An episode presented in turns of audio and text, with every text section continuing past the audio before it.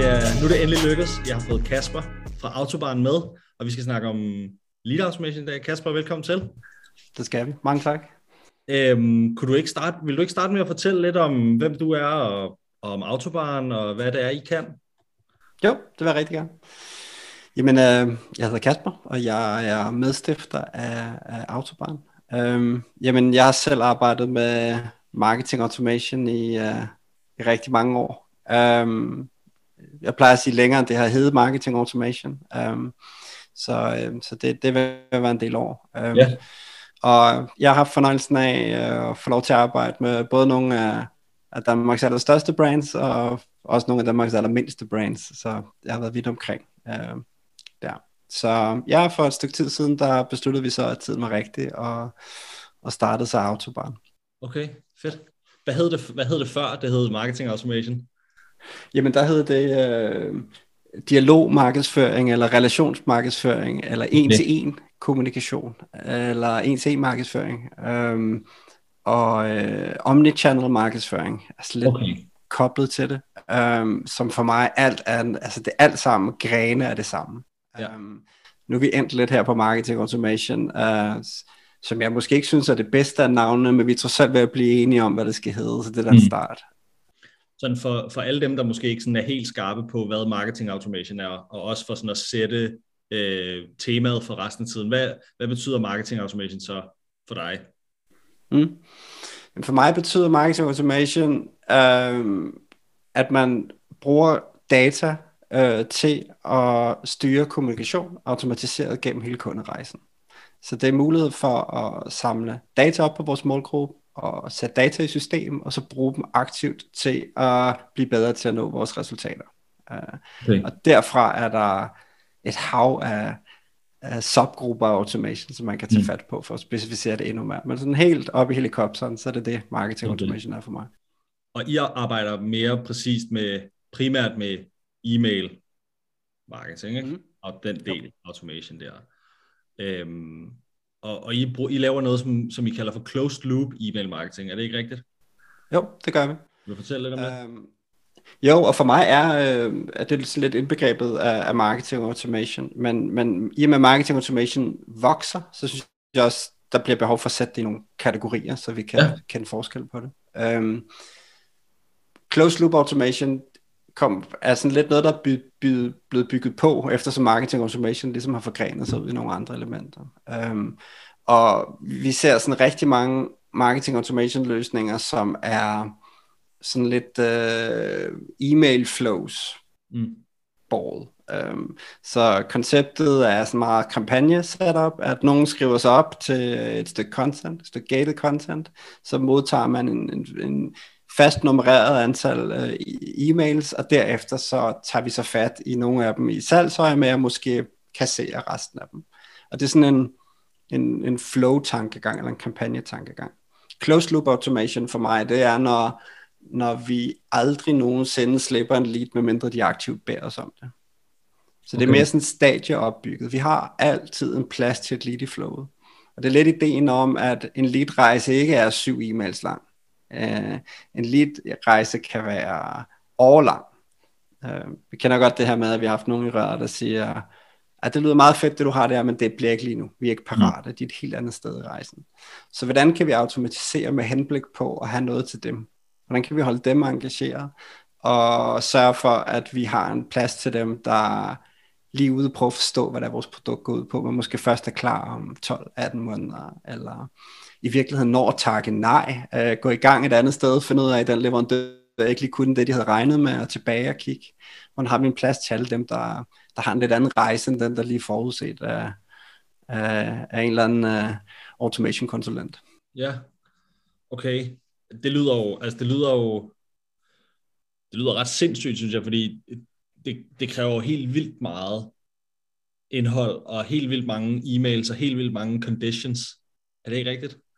Altså... Det kan det gøre. Altså det er muligheden for at skalere det og gøre det rigtig, rigtig komplekst, og der er der også nogen, der tager det hjem, men, men altså, vi kan jo start, sagtens starte et closed loop automation setup med syv e-mails og et stykke gated content. Altså, det er jo, det er jo egentlig bare muligheden for at have det skalerbart, så vi har mulighed for at sige, hvad med dem, der ikke lige var klar. Mm. Um, Så, så ja, det er noget, der kan udvides, og det er derfor, det er, det er mere en, en motor eller et sådan stykke marketingarkitektur, end det er et flow eller en kampagne. Mm. Og det er der, jeg synes, virksomheder skal gå hen, fordi det er dyrt at bygge flows og kampagner mange gange, Mm. Men får du et godt fundament til dit marketing automation setup, så har du noget, du kan berige over længere tid, og det er der, du bliver god.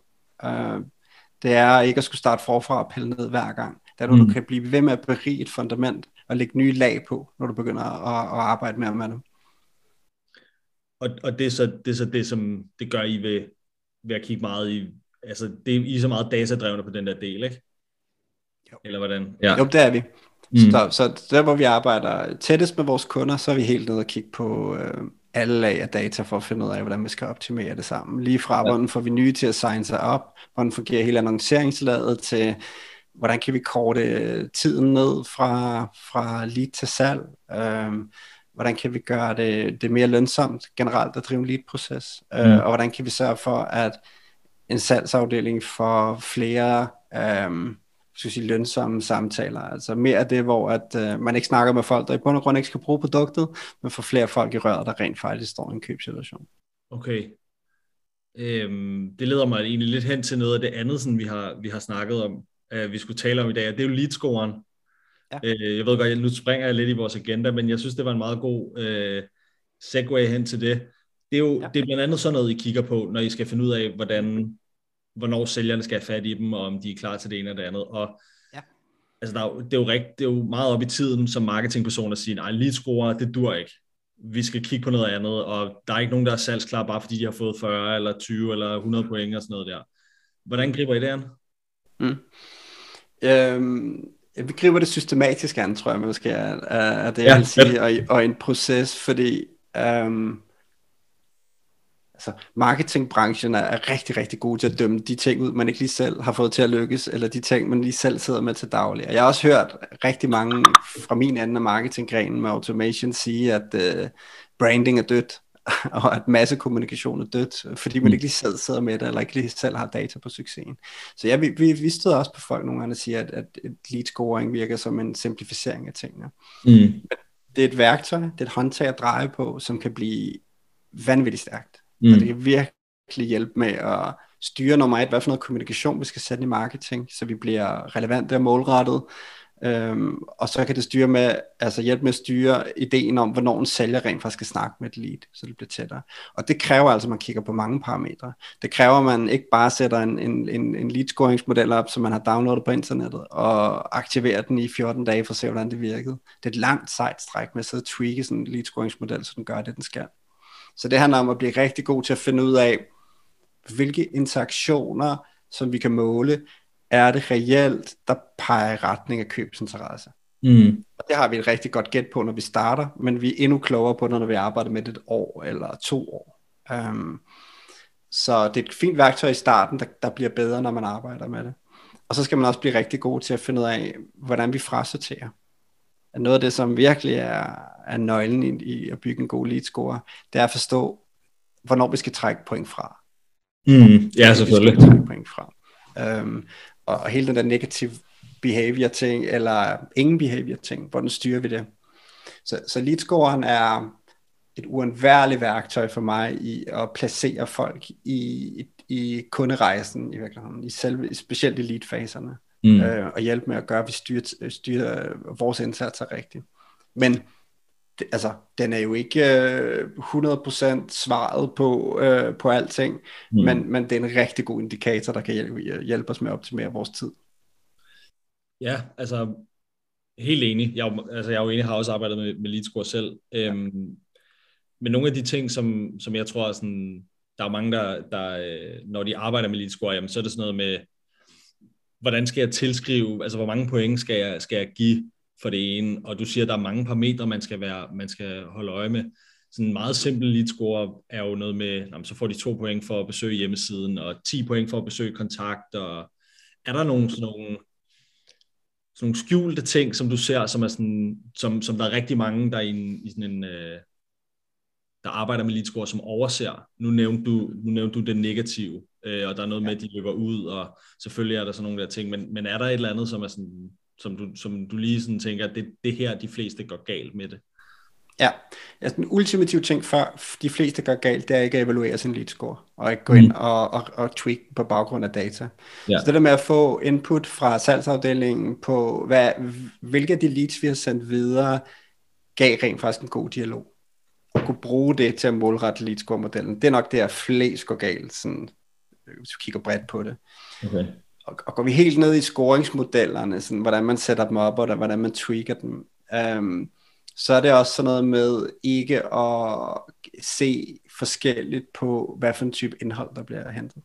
For mm. eksempel, altså, de lidt mere avancerede scoringsmodeller, vi laver, kigger meget på ham, altså kæmpe forskel på, om du interagerer med sådan top funnel, øh, brede tips og tricksbudskaber, eller om du interagerer med, med bottom funnel um, mm. Uh, content, altså mere ned i, hvem er I, og hvordan leverer I, og, mm. og et eller andet øh, take på, øh, hvem der sidder i supportafdelingen, altså hvor man virkelig begynder at interessere sig i virksomheden og produktet. Ja. Okay. Øh, det er det, der gør, at, at vi virkelig kan holde styr på øh, sådan den oplevede parathed hos, øh, hos kunden selv. Hvad, hvad, hvad er de parat til at kigge på? Er de parat mm. til at kigge på priser, eller er det mere indhold? Og så den anden del af det, som er øh, virkelig blive god til at differentiere øh, browsing på indhold og browsing på produkter. Mm. Øhm, så man kan se, at øh, 35 inter- interaktioner på din blog er, er så ikke nødvendigvis nogen, der står klar til at købe dit produkt. Mm. Øhm, så have det nuanceret nok til, at man kan tweak på det. Øhm, kunne score forskelligt på forskellige typer af indhold og tagge det ordentligt. Øhm, og men frem for alt have en sund proces, der gør, at det første gæt, man lavede, hvor man har erfaringer for, at det virkede andre steder, mm. at det er ikke det, der får lov til at leve i, uh, i halve eller hele år. Mm. Cool. Der var nogle gode ting der. Øh, hvad så, øh, hvem, hvem synes du sådan, hvem, hvem kan egne sig til at, at sætte sådan noget her op? Lead automation, mm. marketing automation, alle de her ting. Er der ja. nogle bestemte typer som af virksomheder, som egner sig bedre end andre? Ja, det, det, det synes jeg, der er. Øhm, jeg synes uh, generelt meget relevant for podcasten her, B2B virkelig er, er et område, der, der har shined, men som også har haft svært ved at komme i gang med, med, med at kigge på marketing automation. Mm. Um, B2B virksomheder har sådan en meget låst proces, det her med at tage uh, et marketing lead og få dem sat i kontakt med en sælger. Det er ekstremt velegnet til automation. Um, så jeg synes, alle B2B virksomheder, som har en marketingafdeling med den opgave at skaffe lead til en salgsafdeling. Det er ikke alle, der har det. Der er nogen, der har et forhandlerled imellem og sådan nogle ting, og så er der, kom- der gør det mere komplekst. Men alle virksomheder, der har et mindre budget, øh, en, en, en lead-opsamling som en af hovedagendaerne, øh, bør kigge i retning af at se, om automation ikke kan hjælpe dem. Noget af den udfordring, mange af de virksomheder sidder med, er jo også, at de traditionelt ikke har investeret lidt tungt i marketing. Øhm, og du kender det, du har været derude mange gange, så du har også siddet og snakket med en marketingafdeling, hvor der sidder en, to, tre ressourcer, og skal løfte hele marketing læsset for en virksomhed, der går på messer og ja. har brosyrer og skal have nye PowerPoint slides, og som skal mestre øh, 15-20 specialistroller internt. Øh, hvis du kigger over marketing, så er det bare et mega bredt område. Helt øh, Uh, hvis, du kommer, hvis du skal prøve at komme et skud på, hvor mange trebogstavelser inden for marketing du kan, eller i hvert fald vil kunne genkende, så er det jo sikkert et, sted mellem 50 og 70 trebogstavskombinationer, man støder på i sit arbejde med marketing. Ja, så at lade så få ressourcer sidde med så mange ting, synes jeg er et, er, er et problem, og der er automation bare en kæmpe hjælp. Mm. Det med at kunne sætte et apparat i system, der arbejder. Det var noget af det første feedback, vi fik fra nogle af vores første kunder, kan jeg huske, som stadig hænger ved. Det var det her med, at uh, gud, jeg, jeg, jeg var super øh, optaget af vores nye website-projekt, og jeg var på ferie og ting og sager, så kom jeg tilbage, og så var der nogen, der arbejdede for mig imens. Der lå et system og pumpede leads videre.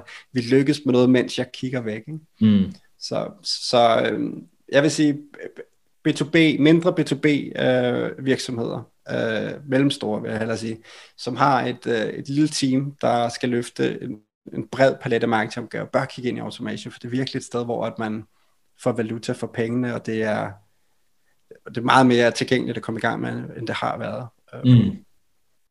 Nu nævnte du, du siger du sådan mindre, mellemstore virksomheder med et, med et beskeden budget. Bare, kan du give et slag på tasken for, hvad, hvad, hvor, hvor meget koster sådan et marketing automation projekt der, hvis vi skal have den, den helt sådan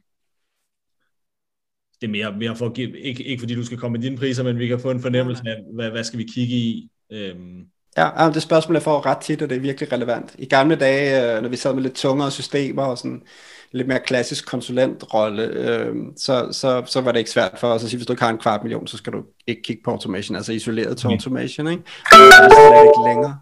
Uh, I dag er, er den helt anden verden største del af opgaven, den ligger i, uh, i, uh, i at få produceret det rigtige content, i at arbejde løbende med det, i at få trigget din annoncering, og alle de der ting rundt omkring, som, som er det, der får automation til at shine. Um, mm.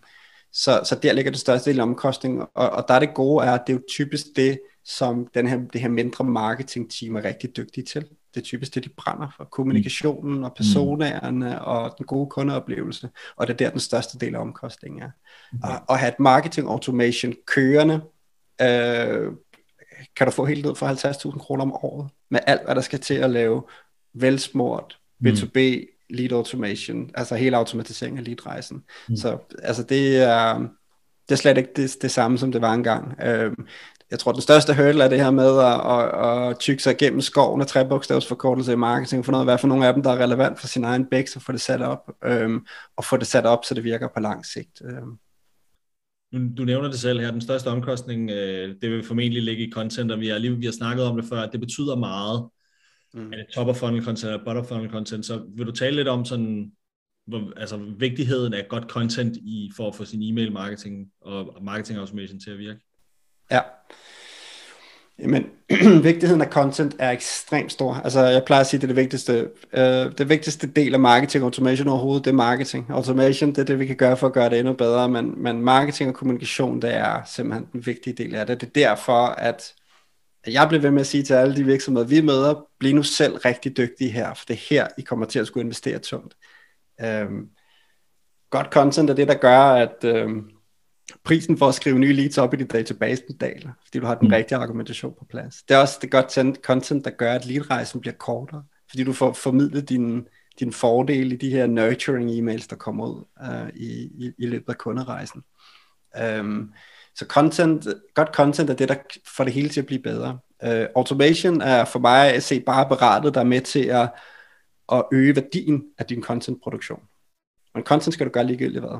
Mm. Og, og det er meget sjovt, for vi sidder faktisk ude hos en del kunder, hvor vi snakker om at, at få, få gang i de her, hvor mange af dem snakker om, jamen, men, men der må skulle bruges virkelig godt content for at få det her til at lykkes. Det er jeg ikke sikker på, at vi kan producere. Og hvor mit budskab er, at du skal altid bruge godt, godt content. Altså, tiden er løbet for dårlig content. Du, mm. Det skal du også bruge på sociale medier, i dine nyheds, håndholdte nyhedsbreve, og hvad det alternativt ellers er. Så får du en gang for alle øh, øh, budgetteret med, eller sat, sat i system og få produceret godt content. Og sørg for, at de ressourcer, der sidder internt, hvis du vil spare penge, er gode til at, at kommunikere frem for alt. Fordi det er øh, benzinen, der får motoren til at køre. Øh, en Ferrari kører ingen steder uden benzin heller. Så sådan er det. Ej, det er en meget god måde at se det på. Øh, du nævner her, når vi snakker om vigtigheden af godt content, så siger du også, at det er det, der er med til at få, få øh, prisen, din leadpris til at dale, til at, at trille nedad. Hvordan når I, når I snakker med jeres kunder, hvad er opfordringen til i forhold til at, at få de her leads ind? Fordi det kræver det jo, det kræver jo, det er jo meget sådan, det er jo consent-baseret, ikke? Altså, vi skal have, ja, vi skal have OK til at må sende, uh, må sende ja. uh, e-mails til dem. Desværre. Ja. ja, desværre. ja, det er fint nok. Altså, jeg har egentlig ikke noget mod øh, den lidt hårdere lovgivning, vi har i Danmark, og jeg ja, også Norge. Øh, i forhold til, til det consent-baserede. Det, det passer mig fint. Vi, mm. det, det er en god åbning på en dialog, og, og lade folk sige, ja tak, jeg vil godt snakke med dig. I, i ja, sikkert alle henseender af livet, men også i marketing. Mm. Øhm, og, øh, og her er det jo i virkeligheden der, hvor kreativiteten er som vigtigst. Mm. Øh, hvis vi skal argumentere for, at at, øh, at der skal fyldes en formular ud, og vi skal give, videregive nogle informationer, der kan resultere i, at vi bliver forstyrret, øh, hvor vi egentlig ikke selv havde planlagt det, så skal vi kunne argumentere godt for det. Um, så det, det er her, hvor at flest af de kunder, vi snakker med, um, de laver største del af deres arbejde. Det er at sørge for at få samlet øh, nye navne op i et ordentligt omfang, altså en ordentlig kvalitet og en ordentlig mængde. Mm. Og der er, der er sådan en lille tommefingerregel, der hedder, hvis du gør det, de andre gør, så gør du det galt. Fordi der er sådan lidt øh, et gap i det der, der siger, hvis det virker, så trækker alle den retning, og så bliver det sådan lidt udvandet, og så mm. taber man effekten af det. Uh, webinars var et kæmpe godt værktøj til at få signet folk op her for et stykke tid siden. Så kom coronabølgen lige her, og nu er et webinar sådan en, en der giver folk tekst nærmest. Ikke? Ja. um, kalder man det et ekspertpanel eller noget andet, bare et andet ordlyd er egentlig det samme. Jamen, så er noget, der kan være med til at give det et andet twist. Og det her, det her den her growth hacking bølge, som, som er kommet over sidste stykke tid, kommer ind. Hvordan kan vi blive ved med at eksperimentere med vores titler og vores paketeringer, der gør, at vi bliver ved med at se interessante ud. Mm. Og det handler om hele tiden at være i bevægelse, mm. øhm, som, som skiller sig en lille smule ud, skabe stop-effekt, sørge for, at, at flere mennesker lægger mærke til det, flere mennesker får lov til at evaluere budskaberne og, og vurdere, om de har lyst til at skrive sig op. Så det er, øhm, det er ikke svært at få gennemsnitlige uh, lead sign priser, men det er, det er jo et, uh, en, uh, en lille disciplin i sig, i, i, i sig at blive rigtig god til at drive prisen ned, fordi du er god til mm. at paketere det. Cool. Øhm, så har du nogle sådan konkrete tips til, når vi skal ligesom få dem her af, er, har du, ser du et eller andet, som er sådan, det, det, det her over, som, som giver god mening at gøre, altså hele det her med at gate indhold, øhm, hvordan, hvordan kan man, fordi jeg, jeg, jeg, ser på, jeg ser det lidt på samme måde som dig, ikke også? Det her mm. webinars, altså det er for meget nu, og så er der rigtig mange, der også laver de her e-bøger, white mm. papers, mm. øh, det er sådan lidt, så er, er, det, er, er kunsten det her paketering? Øh, kalde det noget andet, eller, eller hvad, hvad ser du?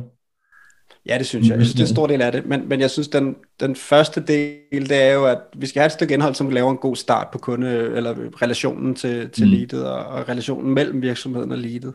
Um, så vi skal have et stykke indhold, der ikke skuffer, når det kommer ned. Så man skal gøre sig der, selv så umage med at producere det, at man får en god start på relationen, uanset hvad det er. Så med det på plads, så kan man sige, at størstedelen af succesen i forhold til at gætte nye navne, det er alt det rundt om. Det er navnet på indholdet, det er paketeringen, det er præsentationen. Det er virkelig der resultaterne hentes. Mm. Så hvis vi kan lave et stykke indhold, som nummer et er godt nok, øhm, så, så er det egentlig paketeringen, der skal leges med. Og her er det for eksempel, øh, flere og flere går mod øh, en videopræsentation i stedet for stillbilleder og tekst. Øhm, hvis det er et webinar, kald det noget andet. Mm. Øhm, hvis det er en e-bog, kald det noget andet. Lad mm. være med at kalde det en e-bog, kald det en guide, øh, eller en, uh, et cheat sheet, eller noget andet, der er med til at få det til at stikke en lille smule ud, og gøre, gøre sign-up'et værd. Um, og så uh, er det for alvor her, du får lov til at lege med dine persona, definitioner, som du forhåbentlig har på forhånd, så du har et klart billede af din målgruppe, og få lavet dine søgeårsanalyser, så du er helt styr på, hvad det er for nogle udfordringer, din målgruppe sidder med. Og så er det ikke særlig svært derfra så, øh, så er det sådan set bare for at sætte stumperne sammen og blive ved med at tweak på det, og, og som jeg var inde på før, blive ved med at være i bevægelse. Øh, sådan flere helt konkrete ting, så kunne det være sådan noget som at forstå den kontekst, du promoverer det i. Hvis du ryger ind i folks uh, LinkedIn-feed fuld af gode tips fra deres uh, veltweakede feed af, af genier, um, så skal du kunne bryde igennem støjen. Så mm. kig på din overskrift og se, at det her er relevant i kontekst af alt det, et godt netværk har at sige? Har det stop-effekt? Er det til at forstå? Øhm, blander du for mange uh, tunge, lange begreber ind i det, så kan folk ikke nå at afkode det på de sekunder, de har gennem et, et, et feed.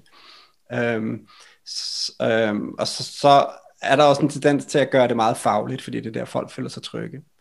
Gør det helt nede i, i, i dit produkt. Og det er tit ikke det rigtige. Nogle gange er det det, men ofte er det det ikke at lave et white paper omkring, hvordan dit produkt virker. Ja, vi har selv, skulle jeg til at sige et white paper, det kalder vi det ikke, men en guide, der snakker om, hvordan vores produkt virker. Ikke? Men, øh, men, men ofte er det ikke det rigtige. Nogle gange så handler det om at sætte sig lidt over på den anden side af bordet og sige, hvad efterspørger målgruppen mere end, end, end, end den lange, tunge tekniske beskrivelse af, hvad dit produkt går ud på. Ja, og så, og så lægge det tæt op af ens ydelse, fordi hvis jeg er marketingperson, så kan jeg jo godt lave en pdf om, eller en white paper, eller en guide om, hvordan du laver de bedste kager, de bedste faste lavnsboller, det er jo sådan lige nu, ikke? Øh, men men det, vil, det, det handler vel også om, at det skal ligge rigtigt, tænker jeg. Vi skal sørge for, og det er jo det der med at bringe prisen ned, at vi, hvis vi måler på at få folk til at skrive så op, så kunne vi alle sammen lave den store bagdyste øh, elementer, som sikkert vil gå fint. Men, øh, men det er jo ikke det, vi skal måle på. Vi skal måle på, hvor mange kunder, eller gode tilbud, eller hvad det er, vi får ud i den anden ende. Og, og de vil jo dale, hvis du er ude af kontekst. Så det er klart, at vi skal ramme vores fag. Men jeg er frisk nok på øh, at flytte mig et stykke væk fra produkter, hvis det er relevant for målgruppen. Okay. Hvis jeg, så længe jeg kan fange de rigtige personer op, så er jeg sådan set okay på, at vi rykker nogle overskrifter en lille smule væk af produktet, hvis det giver mening. Um, Okay, interessant. Øh, fordi det er jo egentlig ellers sådan, hvad kan man sige, best practice, og, og der er vi jo selvfølgelig tilbage i det her, du siger med, hvis alle de andre gør det, så gør du det forkert, men, ja. men det her med at skulle, skulle lægge noget, som er sådan, så det man snakker om, ligger ret langt op af ens eget, ens egen ydelse, og mm. sådan, for, for ligesom at skabe noget der. Jeg synes heller ikke, vi kan smide den regel på gulvet helt, at det skal være koblet, men for eksempel, hvis du nu uh, sælger marketing automation løsninger, synes jeg ikke, der er noget i vejen for at lave en guide til, hvordan du skriver content til sociale medier. Mm. Det er en fin kobling, din målgruppe. Hvis din målgruppe har det problem primært, og det er noget, der har bred appel, øh, jamen så synes jeg ikke, der er noget i vejen for at, at gate på noget bredere, eller noget, der mm. ligger øh, øh, i periferien af det, du laver. Øh, men selvfølgelig skal der, have, skal der have en relation, øh, ellers så har vi jo spildt hinandens tid. Ja, fordi, fordi tesen er så, okay, de, har, de interesserer sig for, hvordan de er bedre på social media, så er der gode chancer for, at de også godt kan få noget ud af marketing automation løsninger. Er det det, der sådan er, er ideen det, det bag? Det tesen. Ja. ja, hvis du er nede, og hvis du for eksempel tilgår et marked, som er, er, er tidligere ude, som, øh, som øh, ikke rigtig er kommet i gang med det produkt. Lad os nu sige, at vi gik ned og solgte til øh, meget små virksomheder, øh, B2B, marketing automation. Så er der mange, der ikke er i gang med det her. Måske også mange, der ikke er oplyst, hvem det er. Som måske ikke vil tri- øh, trigge på, på, på, på vores overskrifter omkring automation, men som vil øh, lige nu sidder et reelt problem i forhold til, hvordan man får et nyhedsbrev i gang, eller hvordan man får mm. gang i at, at lave content til sociale medier, som samtidig er noget, der skal bruges i automation. Det kan mm. også være indhold omkring blogging. Hvordan laver du et perfekt blogpost? Blogpost skal vi bruge i automation. Mm. Så hvis du er i gang med det, jamen, så er der også en indikator for, at du lige om lidt kunne begynde at blive klar til automation. Og forståelsen af, at din, din leadrejse måske er den 20 måneder lang, jamen, så, øh, så er det fint at komme ind på nogle, nogle ting, der ligger lidt tidligere i købsrejsen. Det giver sgu god mening. Fedt. Øhm, det sidste, som vi lige skal prøve at komme omkring, det er sådan på, øh, hvordan vi måler det her. Fordi mm det er endnu en ting, som er utrolig moderne at sige, jamen det er, at vi, vi øh, målretter os efter omsætning. Øh, det er sådan det helt store, øh, at fordømme alle de andre for bare at, at måle på lead-volumen og lead, hvad hedder det, lead-pris og ja. øh, hvordan, hvordan, hvad kigger I på, når I skal kigge på jeres marketing automation og vurdere, om det er en succes, om, om I er på vej i den rigtige retning? Hmm. Jamen, vi har nogle overordnede målsætninger, som også er den, vi prøver at, at lære vores kunder at bruge, som er jo tættere på forretningen, jo bedre. Altså hvor mm. meget marketing genereret salg kan vi lave for en virksomhed. Det er det sådan mm. ypperste mål for os at, at måle på. Øh, men faktum er, at for nogen kræver det en del at kunne få det her system op at stå. Det kræver, at de kan få alle deres sælgere til at arbejde på en særlig måde, og, og det kræver, at deres systemer er integreret i en vis grad, mm. eller i hvert fald, at man påtager sig en masse manuelt arbejde, så det er ikke alle, der kan være der. Og så tager vi typisk bare et skridt ned ad stigen og siger, godt, hvad er det, hvad er det næste fedeste, vi kan måle? Mm. Mm. Og det kan være øh, tilbud, der er afgivet måske, som mm. kan være nemmere at få fat på, eller i sidste ende kan det bare være antal personer, som vi har fået fat i salg, som de har accepteret, altså et sales accepted lead mm. som de har haft snak med. Det kan også være mm. lidt nemmere tal at, at hive ud. Um, og så tager vi egentlig bare alle uh, skridtene tilbage af den stige, helt op til, uh, uh, hvor mange uh, leads vi sender afsted til salg overhovedet, til hvor mange vi kan få uh, succes med at aktivere som, uh, som marketing leads. Mm. Uh, og alle de her uh, delmål, hvis man kan sige det sådan, jamen det giver os noget viden omkring, hvordan vi kan tweake. Mm. Så er, er, er leadrejsen for lang, jamen så kan det have at gøre med, at vi gater de forkerte. Det kan også gøre med, at vi øh, har det forkerte content. At vi simpelthen ikke får givet dem nok øh, information igennem leadrejsen, og dermed tager det længere tid at tage en beslutning. Øhm, så så de, de helt øverste mål er de vigtigste at få sat på plads. Og jeg vil give alle dem ret i, der siger, at lad os nu komme væk fra de her øh, brede ting, som hvor mange navne kan jeg få ned i min database. Det spilder ja, ja. tid, det er ikke det rigtige at måle på. Vi er nødt til at have en eller anden form for output ud af det. Det, det er noget af det, vi bringer til bordet med automation, det er muligheden for at måle. Så lad os for guds skyld nu gribe den mulighed og finde ud af, hvor, hvor mange penge kan vi generere for vores markedinvestering. Det er det, vi vil have. Mm. Men alle de andre delmål er vigtige. Mm. Men jeg vil så også sige, at jeg har snakket med marketingdirektører, der på bestyrelsesmøder har fremlagt klikrater og åbningsrater i deres nyhedsbrev som en slags resultatskabelse. Og det, det er jo det, vi skal hjælpe, hjælpe folk væk fra en fart. Altså vi ja. skal gøre det, gøre det nemt at få serveret noget af den reelle uh, værdi, som marketing får skabt. Ja, meget enig. Og det er jo også det er jo lige præcis noget af det samme, jeg har oplevet. Øh, og, og, det er også, og jeg har sådan en tese om, at det er, det er de der ting, og der bliver målt på visninger af en annonce, og klikrate og åbenrate, det er nogle af alle de ting, som er med til, at marketing bliver fortsat med at blive set som en udgift frem for en investering. Ja. Det er sådan, det er sådan en tese, jeg har. Ja, men det, det er så rigtigt, og det er, det er ikke særlig meget, der skal til at komme, komme væk fra det, men det kræver bare, at man kan vælge til og fra og få sat de ting i gang, der giver de indsigter. Og det kan være svært i et særligt B2B-lag, når vi, vi har at gøre med, med et lille team, der skal fagne mange kompetencer. Um, mm. Det er en del af vores mission, det der med at sige, hvordan får vi gjort øh, evnen til at generere øh, direkte omsætning, evnen til at kunne understøtte en lead-rejse, og, og evnen til at kunne eksekvere noget mere kommunikation. Hvordan får vi gjort det tilgængeligt for flere? Mm. Øhm, så, så det synes jeg er en ekstremt vigtig sag. Jeg, er lidt, jeg har en ting, som jeg gerne vil spørge dig om mere øh, i forhold til det her med at måle. Øhm, sådan hvis, hvis vi prøver at kigge på det sådan, som, sådan i helt i starten af den her, øh, du sagde, I startede med, hvad bidrager vi med omsætning, og så arbejder vi os tilbage. Så det første, I kigger på, helt i toppen af den, hvad vil det være? Så jeg har haft den kun i en måned, og de siger, Kasper, hvordan er det gået indtil videre? Hvad, hvad kigger vi på? Er det, er det et antal personer, der er kommet ind i databasen, eller, eller hvad kigger man på? Øh, sådan helt top level? Ja, altså det, i starten så, så handler det meget om at få nogle af sine sådan, grundmekanikker til at fungere. Altså der er vi mhm. ikke særlig holistiske i målingen. I starten handler det om at sige, godt, hvis vi nu smider 5, 10, 15, 20.000 steder om måneden i annonceringen. Det er meget forskelligt, hvad folk bruger. Mm. Hvordan får vi nok ud af den investering? Hvordan sørger vi for, at vi ikke sløser med en investering? Altså, mm. hvordan får vi alle de her led til at virke? Hvordan mm. sørger vi for, at der er nogenlunde engagement på de e-mails, der kommer ud? Så den første, nu siger du måned, og det er mm. meget kortsigtet i mm. hvert marketinginitiativ i, i, i min bog. Jamen, meget enig. Ja, der, der er vi jo virkelig nede og kigge på alle de der ting, man ikke skal måle på øh, ja. sådan i det lange perspektiv. Ikke? Klikrater, ja. åbningsrater, øh, åbningsrater er ikke så meget, der er faktisk aldrig brugt, heller ikke selv de, efter de blev umoderne. Øh, men, men også, øh, hvad, hvad koster et sign-up, øh, hvor mange ser annoncerne, har de stop-effekt, øh, helt ud det led der. Mm. Um, så, så sådan lige helt i starten, der er det bare at finde ud af, godt, køre motoren. Øh, mm. Tiltrækker man noget. Ja, simpelthen. Ja. Og så stille og roligt, så begynder vi at, at lead-rejsen at blive fyldt. I starten ligger de alle sammen i den første fase, fordi mm. vi kun lige tændt for maskinen. Så begynder de næste uh, lead-faser stille og roligt at blive fyldt op med, med, med leads, og det giver os så mulighed for at ekspandere vores målinger.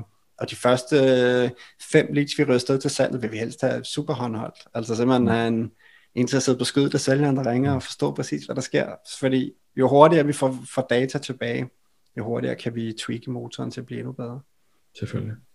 Det lyder også meget godt. Øh, Kasper, det var, øh, det, var, det var alt det, jeg havde at spørge dig om. Vil du ikke sige til, øh, til lytterne, hvor man kan finde dig, hvor man kan følge med, hvor, hvis man skal læse mere om dig, og læse mere om Autobahn, hvor man så skal gå hen? Helt klart. Jamen, øh, hop ind på vores, øh, vores website, autobahncph.dk, og, og læs lidt mere omkring vores, øh, vores tilgang til det. Altså, velkommen til at hook op med mig på, på LinkedIn. Øh, så der læser jeg mest for tiden, men, uh, men uh, I er meget velkommen. Så, uh, så skal jeg nok uh, drøbvis give lidt informationer omkring uh, vores rejse og, og automation. Og hvad, hvad hedder du? Kasper Larsen på uh, LinkedIn? Kasper Larsen, ja. Kasper Larsen. Super. Godt. Øhm, Kasper, tak fordi du kom. Øh, og tusind, tusind tak til alle dem, der lytter med. Det sætter jeg meget stor pris på. Vi høres i næste uge.